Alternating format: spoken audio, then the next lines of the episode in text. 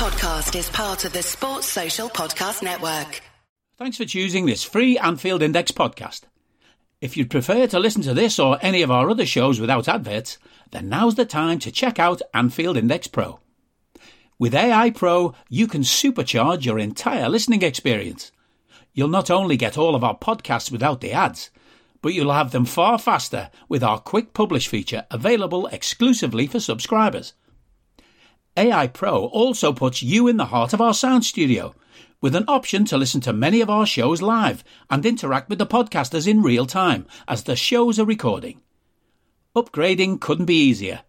AI Pro is available on all popular podcast platforms, and we have our own apps for Apple and Android. Just head on over to AnfieldIndexPro.com and get started today.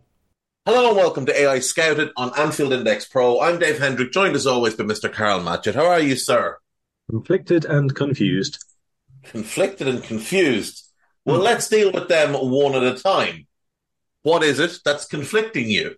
What happens if you've got a group game in Gaziantep and then a knockout game in Turin, and to play a knockout tournament in the same tournament in the same week, you have to fly 10 hours through Turkey, Bulgaria, Serbia, Montenegro, Bosnia Herzegovina, Croatia, and then into ter- uh, into Italy in a best case scenario. So what Karl, what Karl is referring to is that the 2032 European Championships will take place in Italy and Turkey because reasons. Um, there is absolutely no reason Italy couldn't have hosted this competition by themselves. They have the infrastructure, they have the stadiums. Well, the stadiums would need upgrading, but you have eight years. It would have nine years. It would have been fine. Uh, Turkey probably could have held the competition by itself. It's big enough. It has the infrastructure. It has the stadiums. But no, no, because football is completely fucked. We have a tournament being hosted by two countries very far away from each other. In European terms, obviously, in American terms or African terms, these countries are next door neighbors. But in European terms, these countries are a long way away from each other. Uh, this is a very stupid idea, Carol. It's a very, very stupid idea, and it's just a way for UEFA to rinse cash from two different countries. I think it's also actually incumbent to mention it's cowardly of those countries because they want to host something and don't want to go through the usual process of bidding for it and not winning it. Um, we used to have nations like Turkey and Italy, for example, bidding for these things and they won or they didn't won. And now we're just going to have unopposed 2028 and unopposed 2032. And that's just going to be the place that it's in. It kind of removes a lot of the point of saying we would like to host something and this is why we're a good choice. Now it's just, well, we're the only choice because we've just grouped with whoever else wants to. Yeah, basically, like whichever other country would like to get on get in on this, regardless of geographical proximity to our country, give us a call and we're well up for this. Like if if it had been Norway, it would have been the same. They would have just gone with it, and as you said, it was unopposed. So they've just been given this competition, as opposed to trying to find a better solution. Uh, as we know, the or as people may know or may not know at this point, because it's quite early in the announcement phase, Euro 2028 will be hosted by the UK and Ireland because Turkey pulled out of that one to join the bid for the other one. So the fact that they were going to host it by themselves and then decided, oh no, we'll just join in with this other bid. It, it just it makes a mockery of the whole thing.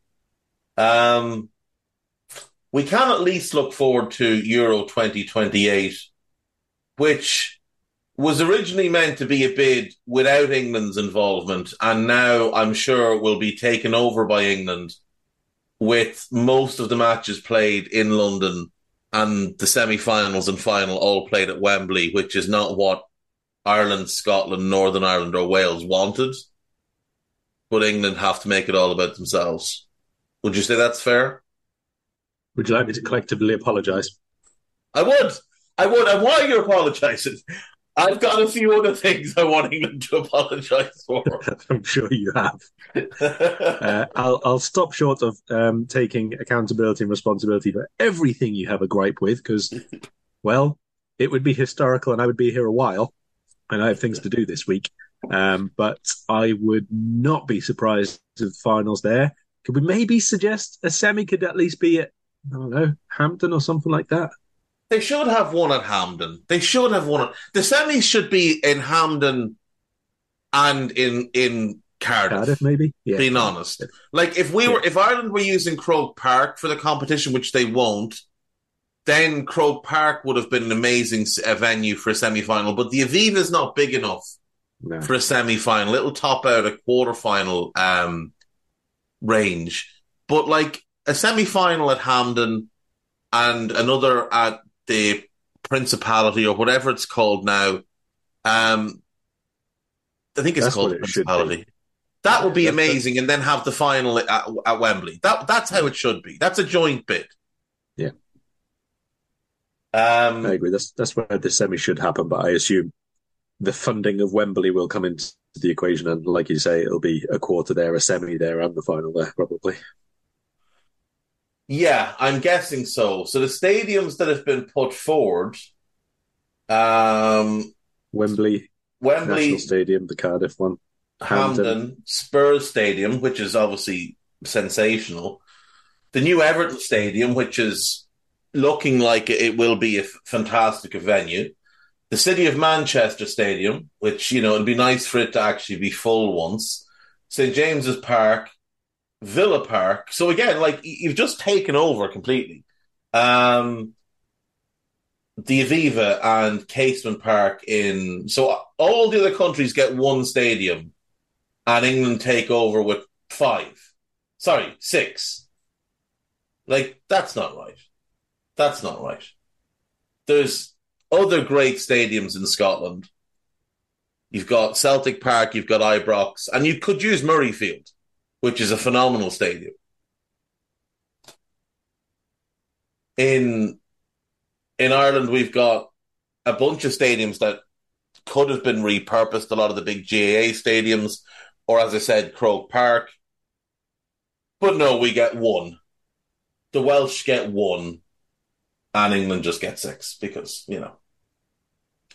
There we go. Anyway, that's not your fault, but I am bitter. I'm very bitter about this. Um, now, you also said you were confused. What is your confusion stemming from? Um, I think we could probably roundly call it ineptitude, but it stems from Tuesday night results and performances.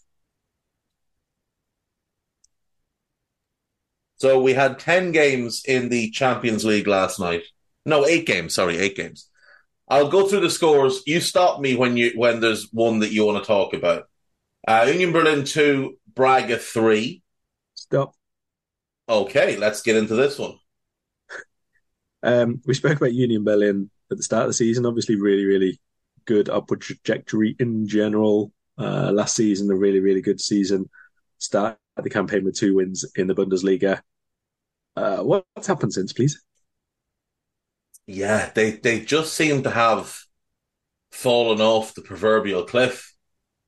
They lost to Heidenheim in the league at the weekend. They lost to Hoffenheim the week before. Real Madrid obviously beat them in their opening game. Wolfsburg beat them. RB Leipzig beat them. They haven't won a game since the 26th of August. And last night they go 2 0 up in the first 37 minutes and then completely capitulate. Uh, Niakhaté, Bruma, and a late, late, late Andre Castro goal, giving Braga the win. Now, I, I admittedly haven't paid close enough attention, so I don't know if they've got a raft of injuries or what's gone on, but they are in a horrible run of form, and it's really not what you want when you're, you know, in the midst of your first Champions League campaign. But as things stand, they, they just look like they're going to be the whipping boys. Not not necessarily getting hammered each week, but potentially losing all six games. This was like we didn't expect them to get through. I thought they'd probably get, you know, five, maybe six points. This was the three points that I thought they'll definitely get, and they've come away without. Yeah, I mean, horrible run, six six defeats in a row. Obviously, they they did make the decision to use the Olympiastadion for their Champions League matches, um, which you know some fans were obviously displeased with because of the excuse me the culture that they've been building at the club, and it's you know all part of it. But I don't think when you can obviously look at the the domestic results as well as the European ones, you can say that that is really the any kind of driving factor here. Um, it is perhaps just the difficulty of sustaining performances above the overall level, um, perhaps the question of pressure, or maybe in individual cases there might be the the opposite to that, where you know they think they've achieved stuff and they they take the foot off the pedal. Um, I, I don't watch them every single game. I've watched a couple of the league games this season for them, but certainly there's not the same assuredness and intensity and um, just real self belief about them. But obviously, that latter point, especially, can certainly be a consequence of losing matches um, rather than anything any deeper, let's say. Well, hopefully, they'll get things turned around. Um, they've got Dortmund away this weekend, which is not exactly the ideal place to be going when you're in horrendous form. Though Dortmund themselves have looked well, actually, to be fair, Dortmund won three or four in a row in the Bundesliga. So yeah, not not exactly the ideal game for them. So hopefully they'll get things sorted out. After that, then uh, they get Stuttgart, which should be should be a win at home, and then it's it's Napoli. And like you said, like they have lost their home pitch advantage by moving the games to the to the the, the Olympiastadion, which is visually and aesthetically and architecturally, it's a masterpiece. But the atmosphere in that stadium is pretty shit, Karl. I've been there four different times. It's a pretty shit atmosphere. Whereas the atmosphere at their home ground is notoriously vibrant. So, I don't know. Any ground with a running track, to be fair, is generally a shit atmosphere last night they failed to really make make the most of it. They're going to have to turn things around. Uh, moving on, the other game then in that group: Napoli two, Real Madrid three. Confusion. Napoli go one up. Real get two one up. Napoli equalise, and then an Alex Meret own goal for Real. Fairly even game. Yeah, um, I mean, I didn't watch all of this one just just later on. Um, my my real point here is how can the ball be hit so hard by Valverde and either the crossbar or Alex Meret's shoulder not break? That's very fair. That is very very fair. Um, a, a thunder bastard, as the man might say. Um, Salzburg nil, Real Sociedad two good win on the road for Sociedad. Uh, Inter Milan won, Benfica nil. PSV two, Sevilla nil. Sorry, PS Sevilla two. Uh, lots madness. of late goals in that one. Absolute madness. One one nil to Sevilla up until the 86th minute. Luuk de Jong scored. En-Nesyri put Sevilla back ahead a minute later, and then Jordan Teze with a late, late goal. Lots of shots from PSV in that one. Um, Lens 2, Arsenal Football Club 1. Carol. Yeah. I was informed Arsenal were one of the favourites to win the competition by Arsenal fans. Mm, well, how is it that they've thrown away a 1 0 lead away to a club that really and truly should be several levels below them? Are are several levels below them, and showed that last night in certain sections of the match. Um, I'm not going to pin the entirety on this, but I thought it was um, again one of the more unnecessarily extravagant changes, uh, a couple of very nearly, perhaps very slightly. Um, I don't want to use the word arrogant, but I think underestimating the competition uh, selections from Arteta. Um, starting Tomiyasu and Trossard. I mean, okay, good enough players to start games shouldn't make an overall difference, but when you have got problems in midfield in terms of selecting which are your guaranteed starters, and you make an entirely different left hand side with Zinchenko, Havertz, and Trossard all starting, no real cohesion between them.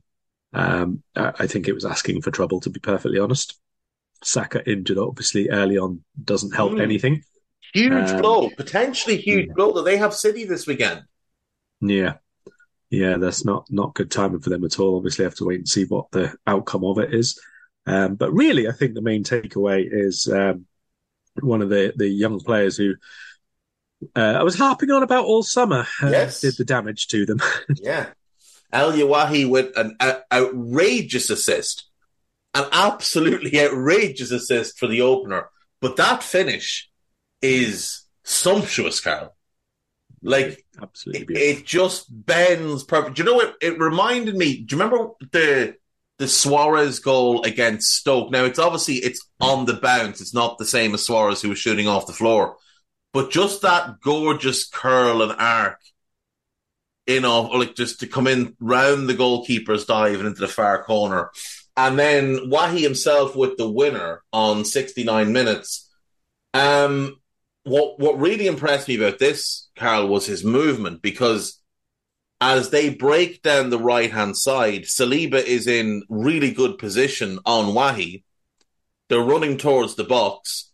Saliba doesn't pay attention, doesn't look to see where Wahi is, continues to charge into his own box, and Wahi just slows up on the edge of the area and finds himself three yards of space.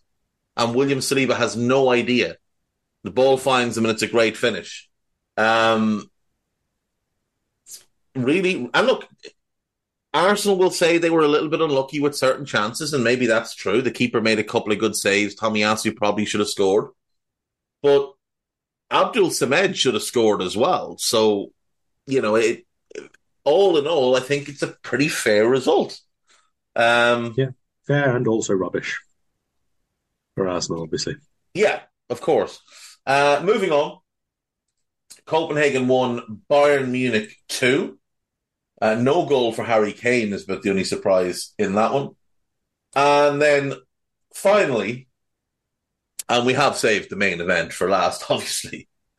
Manchester United 2, Galatasaray 3 at Old Trafford. Rasmus Højlund puts United one, or puts, yeah, puts United one up. Um, Wilfried Zaha scores one of the scruffiest and worst defended goals I've ever seen to make it 1 1. Højlund puts United 2 1 up. He's had a goal disallowed in the interim. On this second goal, lots of people fawning over it. It's just abysmal from Galatasaray. One of the players slips in halfway. Højlund picks it up as he moves into the Galatasaray half, and nobody makes a tackle. He has to semi fend off one guy who never actually gets close enough to make a challenge. And it's a good finish. It shows good pace, good control, and it's a good finish, but doesn't beat anybody to get there. It's bad defending. Um, so that's United 2 1 up.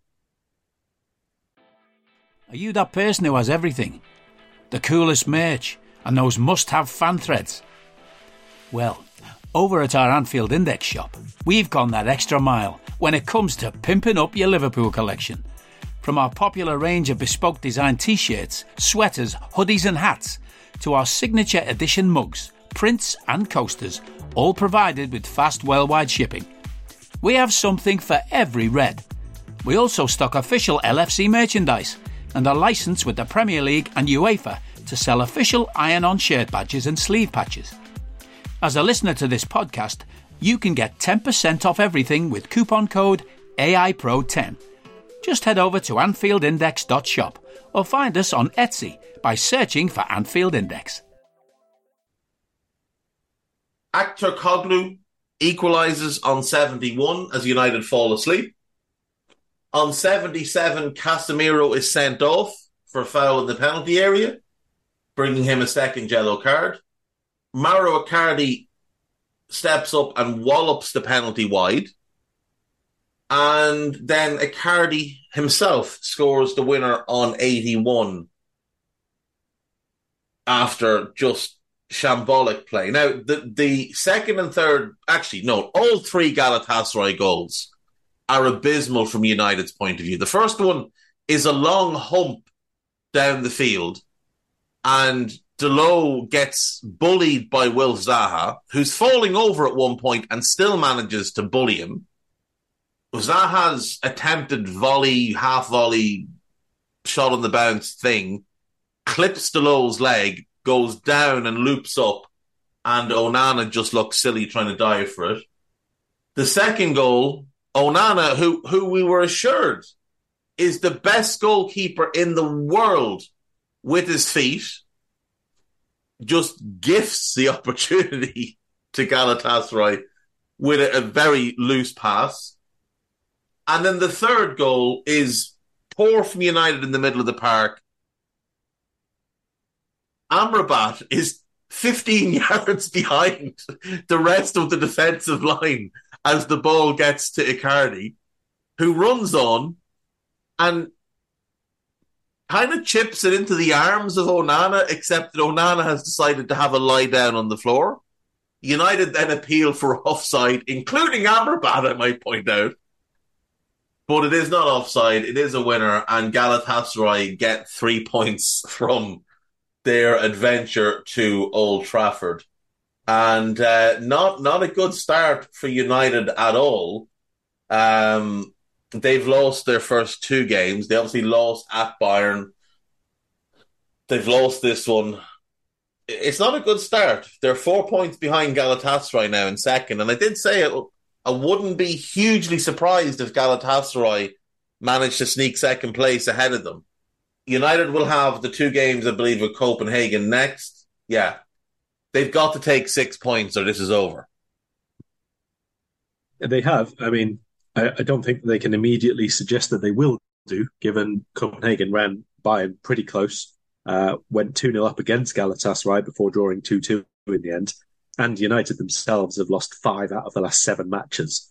Um, you know, we were, we were assured that the turnaround had happened after, you know, beating Burnley 1 0 and then Crystal Palace's rotated cup team. Uh, th- those two results were turning the corner in the in the eyes of coaches and fans alike. So um, not quite sure what, what corner they're on again now. They're, they're, sort of doing the whole going around the block after so many corners thing. It reminds so, me of Gerard Houllier's last season when we turned yeah. all those corners and there was blessings, yeah, exactly skies and stuff. Exactly right. So so many corners turned that we were back where we started. That's mm. exactly what it was. Uh, that's exactly what it was that year. Um, I mean, United Galatasaray was a considering such a lot happened. It wasn't a very good game. No. Like obviously the goals and all the instances were excitement, but as a whole, it wasn't very good. Both teams were uh, poor in terms of like any kind of control, any kind of you know position. Poor, in, poor in terms of football. Yes, indeed. Um, I thought actually Galatasaray when they went behind both times, they suddenly looked really, really good, really positive, flooding forward. United had no response to that. Every single time runs were made from deep, it was just like acres and acres of space. And every time before Galatasaray scored, United were given like, here's what we're going to do. It's up to you if you want to stop us next time. And they missed like the first one and scored the second one of almost the exact same type of attack each time. It was ridiculous. Um, my favorite thing, I think, was after whatever it is, a half a billion, a billion that they've spent on attackers over the last few years, and they had on the pitch on the night uh, Hannibal Mejbri, Casemiro, fine. Neither of those two too attack minded, but creative attacking forces. Mason Mount, Bruno Fernandes, Marcus Rashford, they brought Eriksen, Antony Garnacho, Martial. They all came on. The guy who finishes the match with two assists is Davinson Sanchez. And uh, obviously three assists, if you like, because he was the one who fell over on the halfway line to let Højlund run through and uh, and score. But uh, Huth and a 40 yard header were uh, Sanchez's assists on the night, which which did tickle me greatly. I'll be honest. Mm. Yeah, yeah. Davinson Sanchez, primary playmaker. Um, yeah, I mean, look, United are just in a, in a dreadful place at the moment. Um, I, have seen some of their fans say they've just been really unlucky this season, but they haven't. They've been really, really fortunate this year because Wolves should have beaten them on the opening day and should at least have gotten a draw because they were denied a Stonewall penalty. They lost to Spurs. They went 2 0 behind at home to Nottingham Forest and were very lucky to win that game. They were a little bit unlucky against Arsenal. That's the one I give them. The Declan Rice goal should not have stood. There's a foul by Gabriel on Jonny Evans. That shouldn't have stood, but maybe they still lose the game. Brighton took them apart. Bayern, it felt like we're toying with them. Like you said, they beat Burnley, but again, Burnley could easily have gotten a draw in that game. They missed a couple of good chances. They beat the Palace reserves. Then they lost to Palace. And I don't think they were unlucky in that one. And now they've lost this game. Like, this is the, this is their worst start in Premier League history, and God knows since when. To lose this many times, including this many times at home. Like, the one thing they had going for them last season was that they were under Ten Hag was they were really good at home. But this season, they've been outplayed at home by Wolves. They've lost at home to Brighton. They went 2 0 at home, down at home to Nottingham Forest. They've lost at home to Crystal Palace. And now been beaten by Galatasaray. Like they've lost three games at home already this year. That's a really, really bad look for Ten Hag. And frankly, all of it is a bad look for him. And I know there's again United fans cribbing and crying about injuries, but everybody has injuries. But if you look at the team that started last night, Dalot is their best all round right back. Varane is their best centre back. I think Lindelof is a better centre back, a better defender than Martinez. And if you look at their record with and without Martinez, they're actually better without him. Now, Amrabat at left back is a nonsense. And I've no idea what's going on there.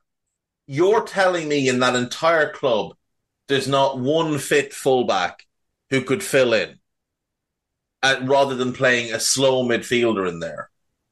Mejbri's not part of their starting 11, but it's not like Christian Eriksen wasn't sat on the bench. That's a manager's decision again. Casemiro's first choice, Mount his first choice, and he was bought to play in central midfield. Again, Bruno played, but he played him out of position. And Højlund and Rashford obviously are first choice. Garnacho should have been in the team. He sat on the bench. Like you'd, you'd ideally be bringing Garnacho in for Mejbri, playing him and Rashford as the wingers, Bruno as the 10, Højlund as the 9, Casemiro and Eriksen would be the strongest midfield and attack, in my view. He could have played that last night. He decided not to. So that sits squarely on him. And again, Amrabat is the is the left back. He's out of position. But there has to be a right back or left back at that club who's over the age of 17 that would be a better option to use either side and then play Dalot whichever side you need him than playing Amrabat there. I have no sympathy at all for Ten Hag. The only best 11 player he's actually missing right now is Luke Shaw. And I'm not hearing that the loss of Luke Shaw is the reason for this. No, I mean, there's definitely enough options there. And even if it wasn't a case that you wanted to play somebody out of position at fullback, you've got enough players who can play centre back. Scott McTominay has played in the back three. He could have gone back there. You could have probably played him right back and got a better output and switched Dalot to left back or whatever it is. But like you say, they have other youth players who are obviously not quite in the uh, in the mix at the moment. So um, not only no sympathy, but absolutely perfectly fine with watching the implosion. Oh, 100%. Delighted to watch the implosion. Um, I'd also point out that, you know, having gone 3 2 down, it then took him four minutes to bring on Antony and a further four minutes to bring on Martial. Hmm. Like as soon as that goal comes in, it goes in, you should be throwing those two lads on to Or try and rescue making changes as soon as the penalty is missed to shore up. Yeah, yeah. I mean, Casemiro gets sent off on seventy-seven, and he doesn't react at all. No, there's no there's no change there. They just stayed without Casemiro with the same team Yeah, and then conceded four minutes later after escaping with it basically off the penalty. There was no changes. I don't think he's a very good manager, and I know he. I know he worked with Pep briefly at Bayern for like a year, but how much did they actually work together? He was with Bayern's second team. Pep was with the first team. I don't know how much. Like they obviously would have had interactions in that, but it's not like they're working side by side every minute of the day. And even if they were, like it's a long time ago. So this idea that he's from the Pep coaching tree is just nonsense. Then obviously he did a decent job at, at Ajax. There's there's no way around that. You know, he won multiple league titles there. That's always impressive. Three league titles on the on the spin. Sorry, no, three out of four. He won three out of four league titles. There was no title handed out in the Eredivisie in 1920.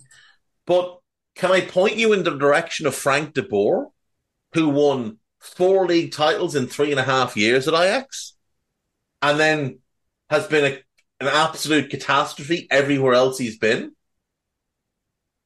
Like, I feel like Ten Hag is much closer to Frank de Boer than he is to, you know, Pep Guardiola or or any of the top managers. He's just for me, he's not in that mix. He's been there now. He he was appointed in well, it was announced in like April of 2022. So we're 17 months on. We're 15 months since he actually took over. He has spent somewhere in the region of 420 million pounds. I think there's an argument made that most of his signings have been very hit and miss, and in some cases, a lot more miss than hit. There's no discernible style of play. There's no defined patterns of play. When he tried to play his possession based football, they got walloped and he went away from that and started playing counter-attacking football, which is fine. That's absolutely fine. But that's not what you hired him for. You didn't hire him to be Ole Gunnar Solskjaer 2.0, but that's what he is. He's Ole Gunnar Solskjaer 2.0. And I know he won the League Cup last year, but he won it against a Newcastle team with their third choice goalkeeper, who were in their only real wobble of last season at that time. And I do wonder if Toon had played them at any other point in the season in that final, how would it have worked out? Now, maybe Newcastle would not have turned up the way they didn't. You know, the nerves got to them. Maybe United would have won, and maybe Ten Hag is good in finals. Maybe he gives a good team talk. But I have not been impressed at all. And he's lost 18 of his 72 games. He's lost a quarter of his 72 games there. That's fairly shocking.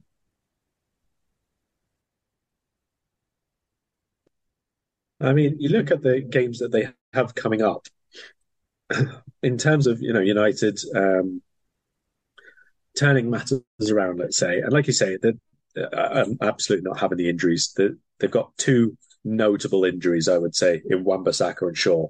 And like, fine, they happen to be same sort of position, same area of position kind of thing in terms of being a fullback, but it's not like a, you know, massively debilitating thing to the team.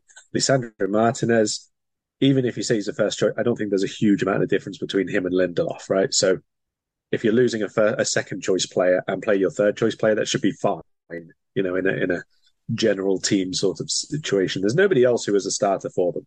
Like, nothing. Nobody, nobody else there is of any note who is missing. So, taken into account, like obviously you've got the international break coming up, and they probably just want to get to that and regroup or whatever it is. They've got Brentford at home, which I think most people would normally expect to win, but Brentford have more than once hammered United in terms of possession and in terms of chances created.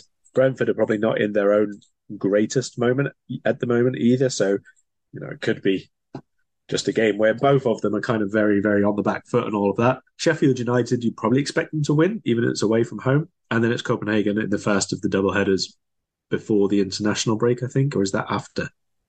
Is it just the the just international Brentford? break is so Champions League's after the international break, isn't yes, it? Yes, it is. Yeah, the international okay. break comes after Brentford, before Sheffield United.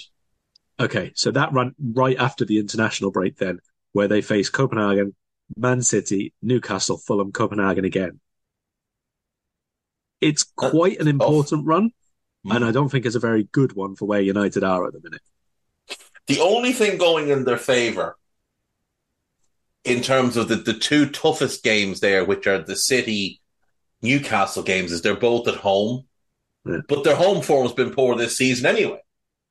Yeah, um, just just lost to Brighton at home to and uh, Crystal Palace, at home and to Galatasaray at home. So, you know, then after that second Copenhagen game, they get Luton at home and then Everton away, and both of those sides are desperate for points.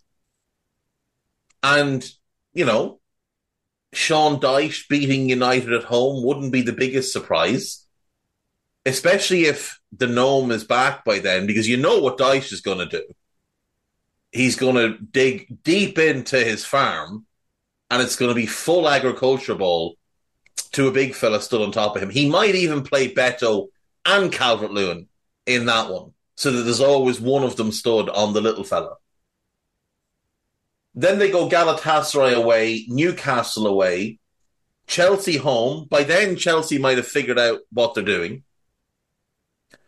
Then Bournemouth home, then Bayern home, then Liverpool away, West Ham away, Villa home.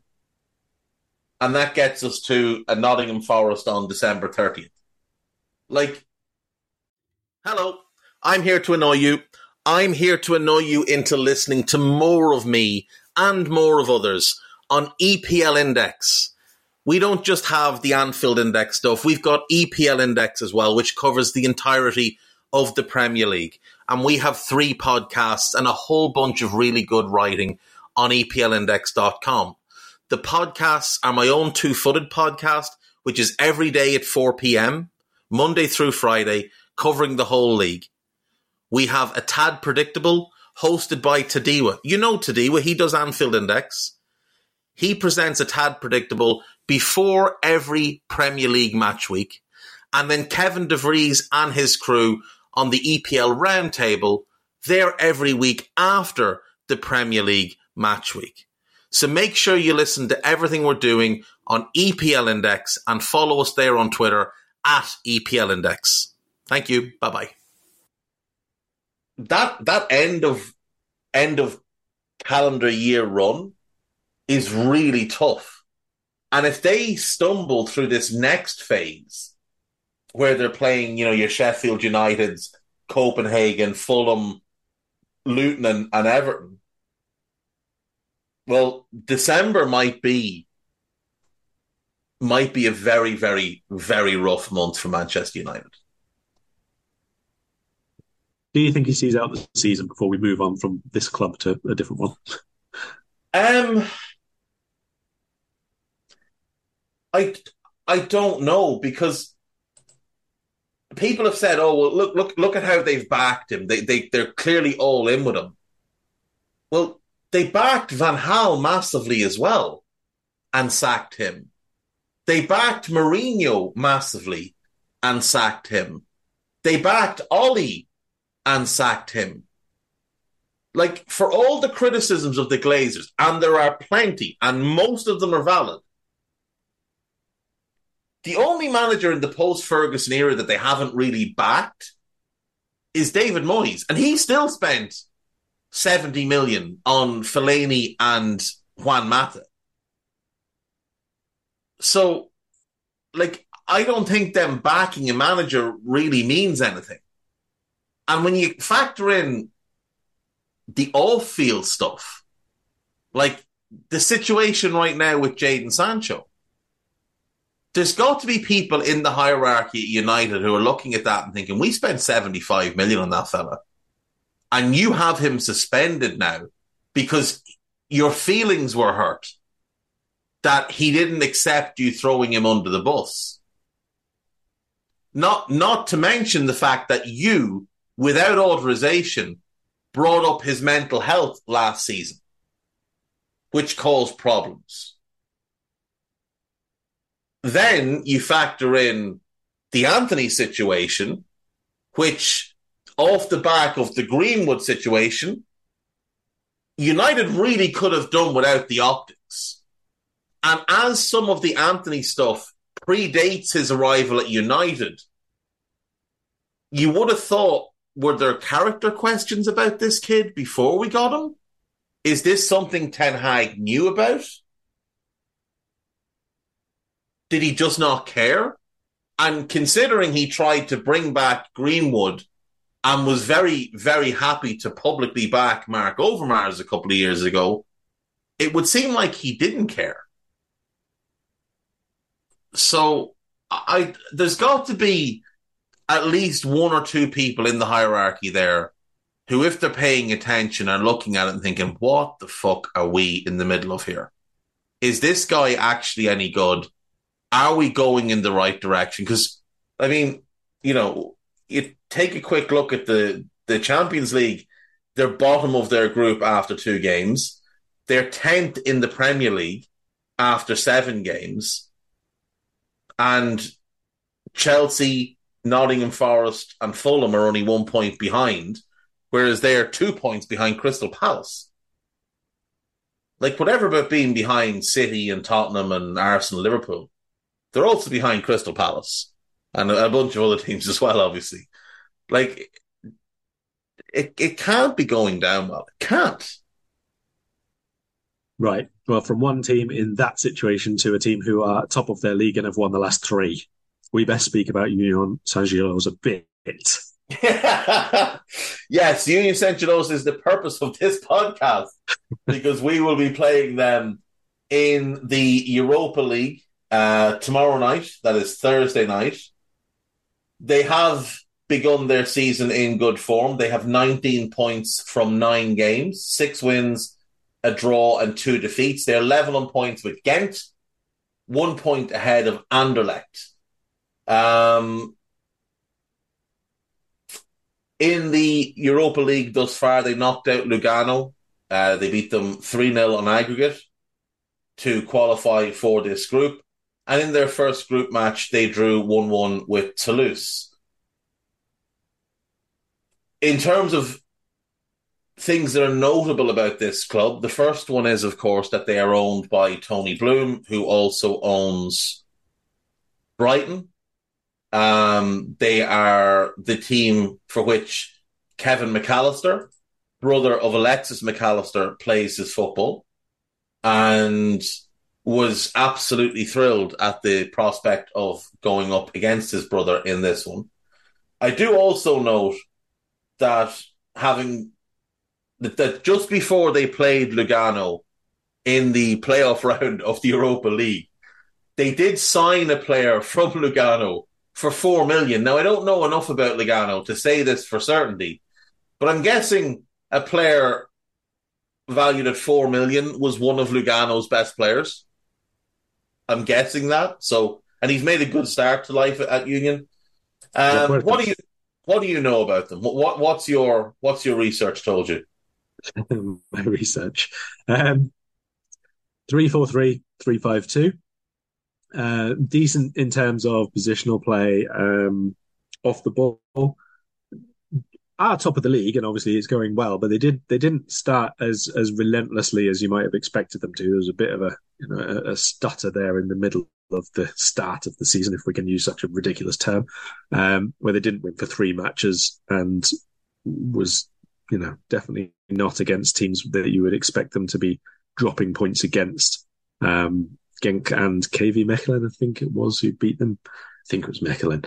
Um, presumably they'll they'll go absolutely fine across the course of the season and be sort of top two or three anyway. But a good side um, in terms of their approach play. Certainly a lot of attacking threats. Cameron Puertas looks like a really really handy player in the final third, and he's the one who's putting up the numbers for them this season uh, in terms of goals and assists. Um, get atable, shall we say, as well. They're they're definitely capable of uh, the odd error and so on in possession. Um, definitely capable of exploiting spaces between that back three as they approach play, uh, as they try to move out through the middle thirds. Like it's not a team that I've watched obviously hundreds and hundreds of times, but it kind of looks like the typical fairly nice European team that you play who are actually quite good and quite well structured and have a few really good individuals, but mm. ultimately you would expect them to be a level or so below the best of the Premier League. Yeah, I think that's very fair. Um, the manager's Alexander Blessin. He spent a long time in the RB Leipzig coaching ranks from under 17 through under 19. Went on to Oostende in Belgium uh, as his first job. Did very well there, finished fifth, and he was linked with a couple of jobs in England. One was Sheffield United, one was Celtic. Um, with when you know the before before Ange, he was linked to the Celtic job, uh, but stayed a second season. And then he took the Genoa job, which was my first real opportunity to see much of him. They went down it wasn't his fault. They were going down anyway. Nobody was saving them. They were just diabolical. But he was given a new contract and offered the opportunity to bring them back up. And he was sacked then in December because things were going really badly. Um, but he did play nice football and he tried to get them being brave in how they played. Unfortunately, he just didn't really have the players at Genoa to pull that off. Now, as things turned out, after he was sacked, Genoa turned the season around and ended up getting promoted. But I wouldn't put that on him. He's new to this job. Uh, he was appointed in the summer. Their previous manager, Karel Geraerts, he moved on. Um, I'm not really sure what the the situation was that made him decide to move on, or maybe he was moved on. But like they finished third in the league last year, which is a pretty decent achievement because they got promoted from the Belgian second league in 2021, finished second in their first season in the top flight, and then third last season. So they've immediately become, you know, one of the better teams in Belgium. The one really notable thing that took place in the summer was the sale of Victor Boniface for 20 million. He obviously went to Bayer Leverkusen and has made a great start there and looks a hell of a player. But they had some other interesting players that have also moved on. Obviously, they scout using Starlizard, the, the same group that is responsible for talent identification at Brighton. So they do have a leg up on a lot of their competitors in, in Belgium. But I mean, this is this is a game we should be very confident of winning. They, are going to come and have a go. There's no question. They're not going to come and park the bus because that's not you know it's not what they do. But they're going to come and have a go. But they will make mistakes, and there will be there will be weak points in the team. Their top goal scorer is Dennis Eckert, a German player who joined last joined in January, and um, or was it January or June? might have been June, but he didn't play a bunch for them last season because Boniface was playing so well. But he's flying this season. I think he's got seven and seven this season. So he's made a really good start, and he's going to be the big danger man for them. He's going to be the one we have to keep a real eye on. Yeah, I mean, um, I said the, the build up play is pretty good, to be honest. I mean, it's it's definitely not going to be a team, I think, who intends to sit back. Obviously, if Liverpool play well and we make them do so, that's a completely different matter. But when they play, they'll try and play out. They'll try and be forward thinking and commit players forward in general match terms. Depends how the, the, the scoreline obviously progresses, whether they stay that way or not. Um, I, I do think a lot is going to depend on assuming Liverpool rotate and put out, let's say, what has been more or less the cup team how many of those players are sharp and how many of them are like, really on their game in terms of how well we deal with this. Because Union rested quite a few players from their normal start starting 11 at the weekend. So I think we can assume that this is the one that they wanted to be full strength for uh, and bring everybody back in and give themselves the biggest chance of playing well and getting a, a result and a bit of an upset at, at Anfield, obviously, um, which would be a, a, huge thing for them. Mm. Um, like I said, I think a lot will come down to how we decide to perform on the night, how diligent we are about a lot of our work. Probably worth noting, I suppose you mentioned uh, Kevin Mac Allister, who usually plays right side of their back three. They have a, an English player in the middle of the back three, uh, which is um, Burgess. Burgess, I think his name is. Yeah, Christian Burgess. Yeah. Top of my head now because I was yeah I was just reading about the other little kid Ross Sykes who they have there. Um, Middlesbrough legends. Christian Burgess played one game. Um, was at Hartlepool, Peterborough, and Pompey, and then moved to Union when they were in the second division, and has been sort of a key part in helping them uh, get get re-promoted. They've got a couple of English lads there. Ross Sykes. Yeah, Ross Sykes is the one I was just reading about, which is why I forgot Burgess's name. He's actually uh, no stranger to Merseyside, I would imagine. He was a Burnley youth player and played for Accrington and Southport. Mm. Yeah, and he's been he's been there a year now. Um, and the third one is Matthew Sorinola, who's not a player I'm massively familiar with. He came through the Fulham Academy and then the MK Dons Academy, played with MK Dons for about a season and a bit. Um, spent last season actually on loan with Swansea. So obviously of a decent standard if he could play 29 games uh, for for a championship team last season. So, you know, they they, they have that little English core there. Um, the other the other player who what was his name? Oh, that's going to annoy me. Let me have a look. There was somebody else. I, I watched them play not that long ago, and they, there's one guy stood out to me. Not Ekdal. While you're re- looking for that, I'll, I'll discuss somebody else in their team who we presumably will be playing against. Um, they have a 59 cap international goalkeeper in goal. Uh, a lesser spotted one, admittedly. He's the Luxembourg first choice keeper. Um, Anthony, Anthony Moris. Moris.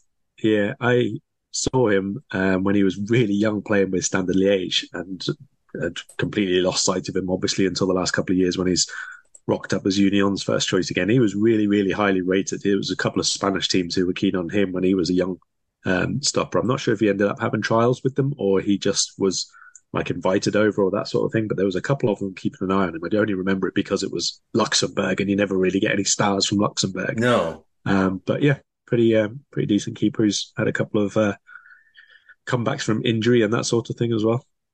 Noah Sadiki is the player I'm thinking of. 18 year old can play plays pri- primarily as a defensive midfielder, but can play centre back as well. He was at Anderlecht and was fairly highly touted coming out of Anderlecht, and was a bit of a surprise when he jumped ship to to Union. But he'd run down his contract to 12 months, and Anderlecht didn't want to uh, didn't want to risk him leaving on a free, so they they took what cash they could get. Um, so yeah, he might be one to keep an eye out. Powerful kind of box to box defensive midfielder, ball winner type. Um, right, let's talk about the Liverpool team then, because you mentioned you know how we've kind of had the, a league team and a cup team. There's been a little bit of crossover, and I assume there will yeah. be again here. Now we've obviously got um, a couple of things to take into account with this, Karl. So Cody Gakpo is going to be injured. Hmm. So he's he's potentially out now for a little while. Um, so so he would, I would have thought played in this one because I think he is probably in the in the cup front three, him and Jota. Um, but now with with him out, does Jota play through the middle, and maybe Diaz starts with Doak on the other wing? I mean, I think Doak is a, definite starter. First of all, so let's just pin him in. Um, I think Jota is a definite starter, and then then there's the there, there's this crossover that you're talking about because I mean I don't think at the moment Klopp is uh, let's say making changes or picking his team based on the next team. I think it's probably still too early in the league season, and obviously the international break will come up after that. Mm. So I don't think at the minute if it's you know you play against Union, you're not going to play against Brighton kind of thing. So one question is is Darwin okay to start because obviously he wasn't at the weekend with the knee. If he is, I wouldn't be surprised if it's Darwin through the middle, Jota left, and we go with quite a. I think Harvey Elliott's playing right wing in this game, Karl. And where because because Ryan Gravenberch will start, yeah. Wataru Endo will start, and given Curtis Jones can't play a domestic game until November, I bet Curtis Jones starts. So you're leaving Doak sub? I think Ben Doak will be a sub, and I think that's the right move because I don't think he's ready for for senior football. I don't need a VPN. I've got nothing to hide. This is what I used to tell myself before I hooked up with LibertyShield.com. Not only is my home internet now fully encrypted, but I can now access all the websites I want, whenever I want, and do so from absolutely anywhere. As a Liverpool fan, I love to know I can now watch every match, regardless of whether it's on UK TV or not. My Liberty Shield VPN makes sure nothing is blocked and guarantees me super fast streaming speed throughout that match.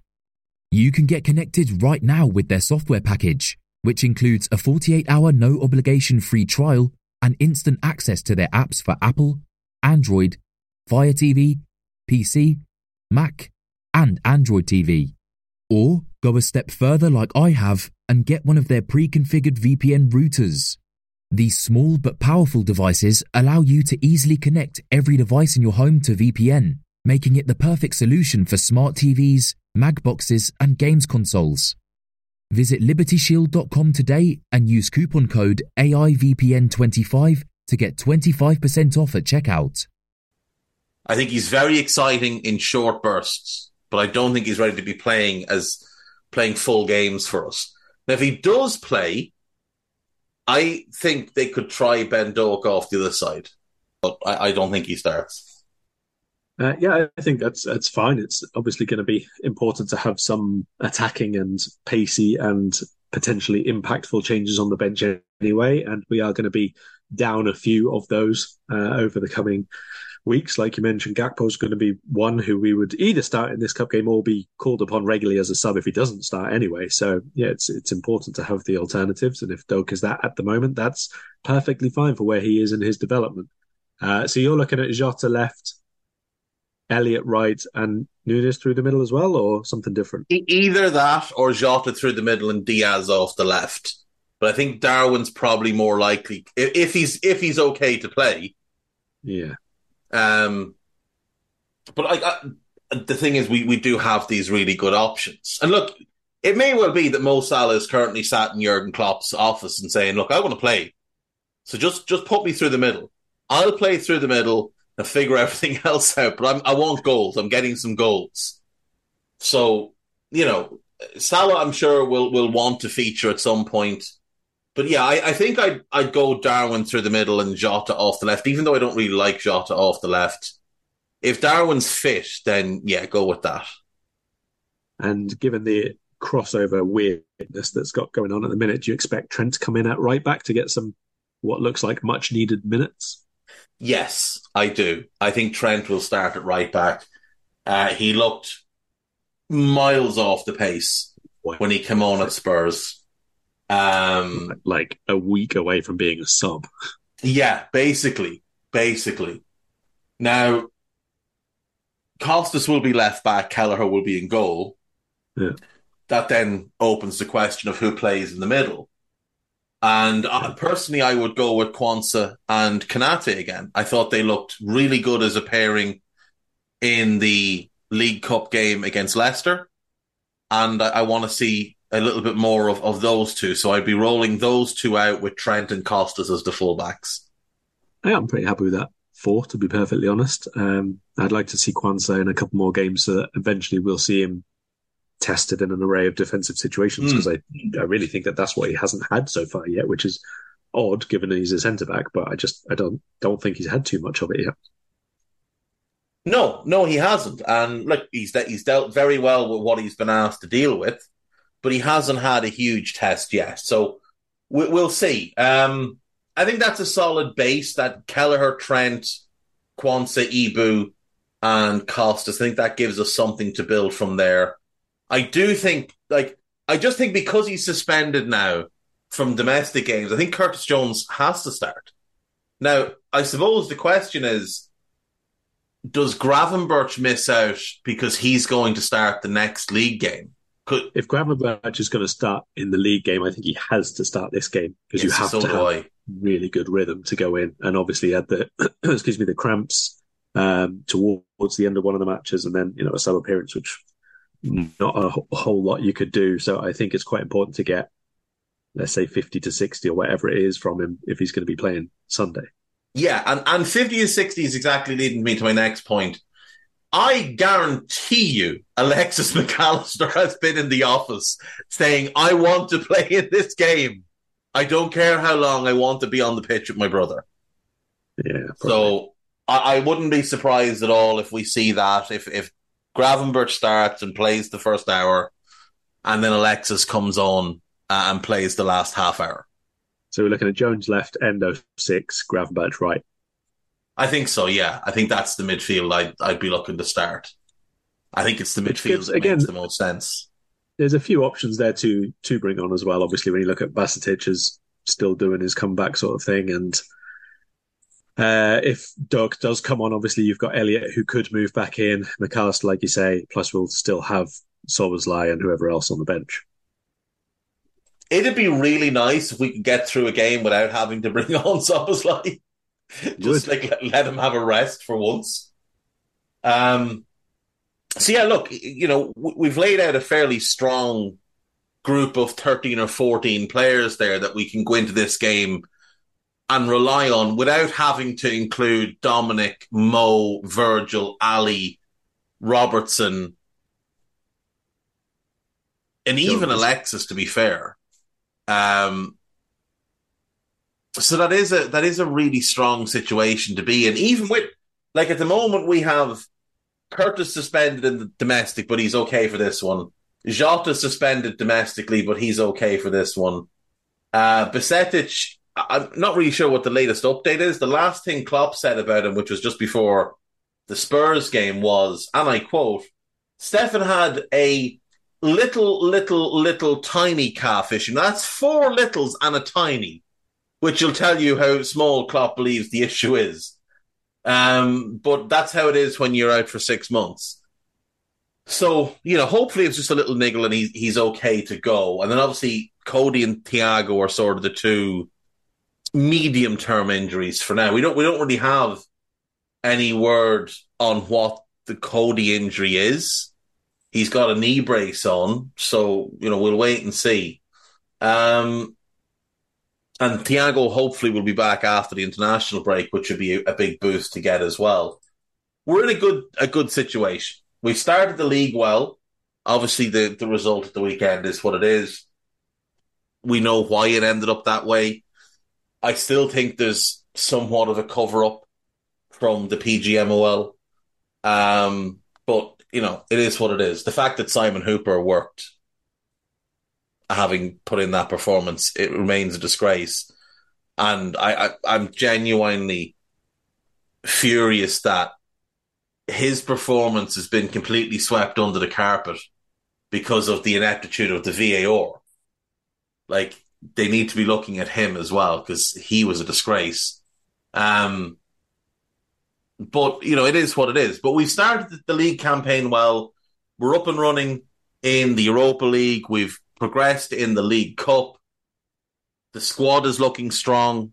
There's a real belief among this squad, I think, this year.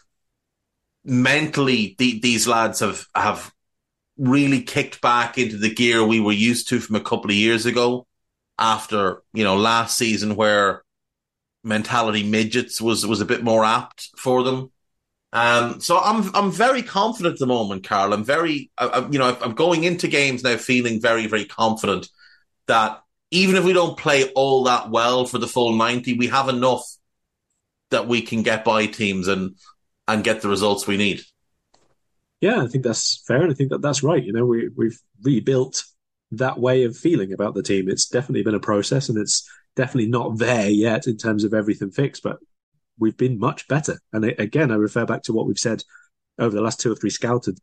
It's not a coincidence that that's happened when we've had that midfield in place with Jones providing something and Alexis doing a particular role and Szoboszlai being awesome. Like that's been such a foundation of the regeneration of us being really tough to beat, really tough to get by, and also being very, very good ourselves. So there's still work to be done. I'm happy with that. Looking ahead, obviously, we want to get to the international break without any further, you know, dropping of points or anything like that. The same, same night we play this Union match, um, Brighton play Marseille, and neither of those have been in very good form recently. So it'll be quite a tense and quite a difficult match for them, for, for both of those teams. But from a Brighton perspective, away Marseille really difficult, away that stadium very difficult uh, away needing a result after losing in the first group stage game. Difficult. Marseille will need a result themselves because of poor form. All of these things play in, and then you go and play each other on a Sunday before the international break. I agree. At the minute, it's much more optimistic from our perspective. And squad wise, I'm pretty happy with how it's been managed so far as well. I must say, maybe the odd, you know, change or alteration to who's in the cup team and who's not. But that's just coaching decision and, and, and opinion. That's not a, a fact of this has gone wrong every single time. We do need probably to get to the international break now without losing any more players of a really important nature. Certainly in terms of the ability to uh, still have our attacking prowess reduced. Um, because if you lose Trent, you, then you lose Gakpo, then you lose Jones. That you know these things are connected. You know, if they're all in the first level, we're fortunate that we've got someone as good as mm. Darwin to come in and start. So hopefully, no more at this moment in time. Um, and yeah, if we if we do get through to the international break with two more wins, I think that is an exceptional segment for the season done. Yeah, yeah, and like we've been fortunate enough with, with where the injuries have been this this season so far. Like Trent missed a few games, but Joe Gomez comes in and does brilliantly in the right back position. Curtis Jones has done well in the right back position. And Bajcetic has given us a, a decent performance at, at, right back this season as well. So that's very promising. Um, Curtis now being suspended in midfield, but you know Ryan Gravenberch is is available to us now to come in uh, and, and play. We've also got the the option of of playing Endo in the six and moving uh, Alexis to the number eight, or you know, bringing Harvey Elliott into the team, or bringing Stefan Bajcetic in as a number eight. So you know, we are we're we're we're in a pretty good spot at the moment. Um, if you look at our squad, like the the, the one glaring need is that starting caliber number six to allow Alexis to go back and play his more natural role. And if we had that, I think we'd we'd be the by far the strongest contenders for the title alongside City. Um, but you know that's something we can address in January, hopefully. For now, we just need to get through Union, get through Brighton, then we get the international break. Players can take that time to get themselves right, get get fit again, come back off that break. It's Everton home, Toulouse home, and then Nottingham Forest at home. So three home games on the spin, all winnable games, all games that we should be able to win even with one or two out. Then we go to Bournemouth in the cup. We'll have Curtis back by that one.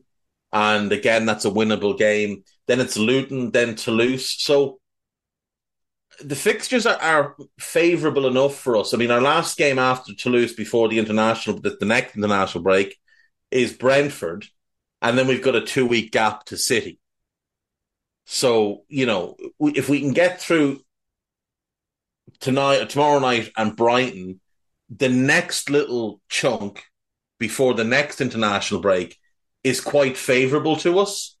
It's seven games that we will go into heavily expected to win, including three league games at home and only one away.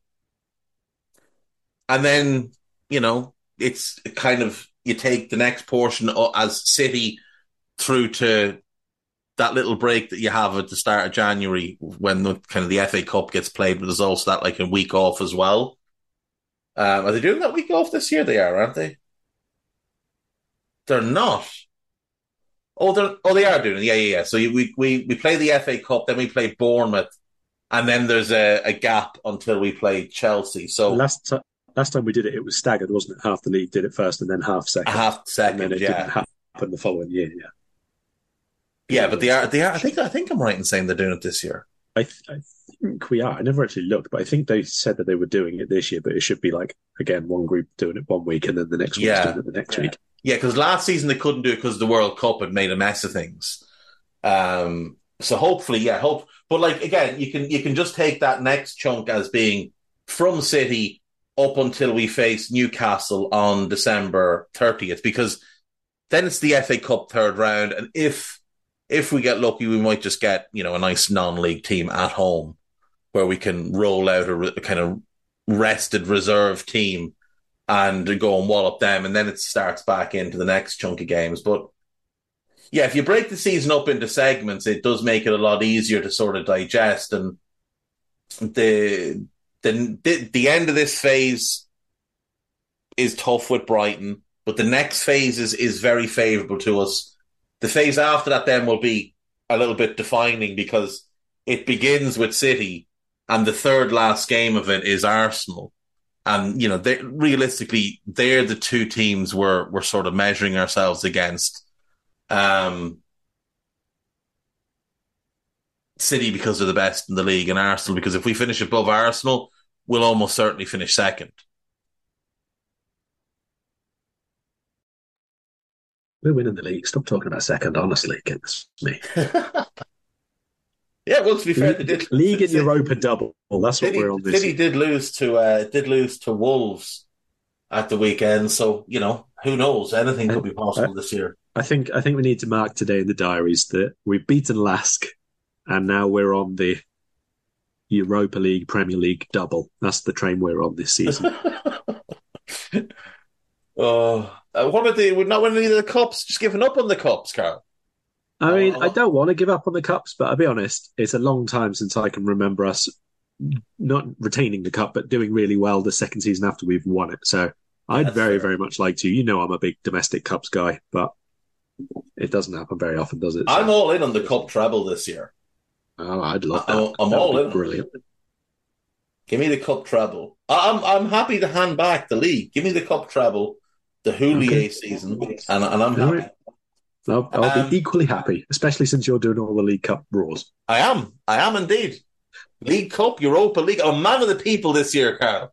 I've been I've been knocked people down are terrified. Yeah, good enough for them. Um, right, give me a prediction then. Let's let's end this. Um, I don't know, to be honest. This is quite a tricky one. I might have to go back to the three ones. Yeah, I really think this could go either way. Like if the first teamers who do play, if like we do have a Darwin and a Jones and Trent is suddenly looking sharp again, we could hammer them. But if we're slow and sluggish, they could really surprise us. I wouldn't be surprised like you know they score first again. I'll go three one, but I do think this is a very open. one. I'm going to go four two. Ooh, Still a two goal margin of victory. And it wouldn't surprise me if we're like 4 1 up and they just get a late kind of consolation jobby. But yeah, I think, I think 4 4 2. 4 2. Why not? Um, right. Well, we can leave it there then. Um, it's taken over an hour. We did about 20 minutes on the actual game and spent about as much time talking with Manchester United, but that's fine. Uh, it was a conversation that needed to, needed to be had. Do you have anything in the written word that people need to be aware of? I do, but I'm actually going to talk instead um, for like three seconds over uh, MLS.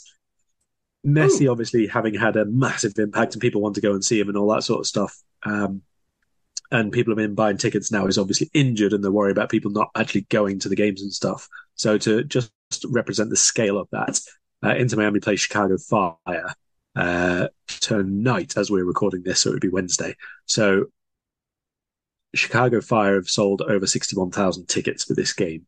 Their record attendance all time, which was set, set in 1998, is 37,000.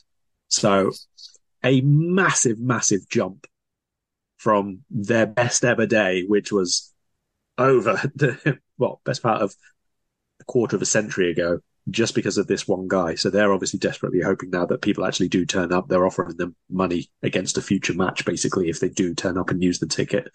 Uh, so hopefully a, a, good match all around, even if he's, he's not involved. But what they're really hoping for, obviously, is to, to bring on board a new generation of supporters for a longer time. Yeah, the the Messi impact on MLS is absolutely incredible. Um, obviously, the, the stadium in Chicago is is the legendary Soldier Field, home of the Chicago Bears, and it, it's always whenever I've watched Chicago Fire play, I've always it, it's it's one of the more depressing sights in football to see a club playing in a stadium that's very clearly far too big for them so, like you said, their record attendance is 37,000, did you say? Uh, yeah, 30, 36, I think it was 37, whatever it was, they said, yeah. And that, that stadium holds 61,500. So, you, even their most sold game, there was still two fifths of the stadium empty. So, you know, most weeks they're attracting 12 to 15,000. So the stadium is three quarters empty. Now they try and tarp it off and that, but it's still you can still see that the majority of the stadium is empty. So the Messi impact is incredible here. And the fact that they've pretty much been able to sell the place out for the first time is amazing. And obviously they have the World Cup coming up in 2026. And you and I are old enough, Guy was barely an itch in the elf for the sack, to remember the 1994 World Cup and the impact that that had on football in the States. And between the combination of Messi and this upcoming World Cup, I really do think we could see a boom period for, for football in America for the next eight, eight to 10 years. Yeah, fully agreed. They could make this the the period where they take on board a massive generation of people interested in watching, but also interested in playing, obviously, for their own mm. prospects mm. in future. Like, we will see. Th- there's so much talent in that country, so much sporting ability. And obviously, they have to compete with baseball and basketball and American football and ice hockey and lacrosse and all these other different things that the, that the, the Americans do. But this is a real chance to start widening the talent pool so that, you know, you, you look at the national team, there's fantastically talented players there.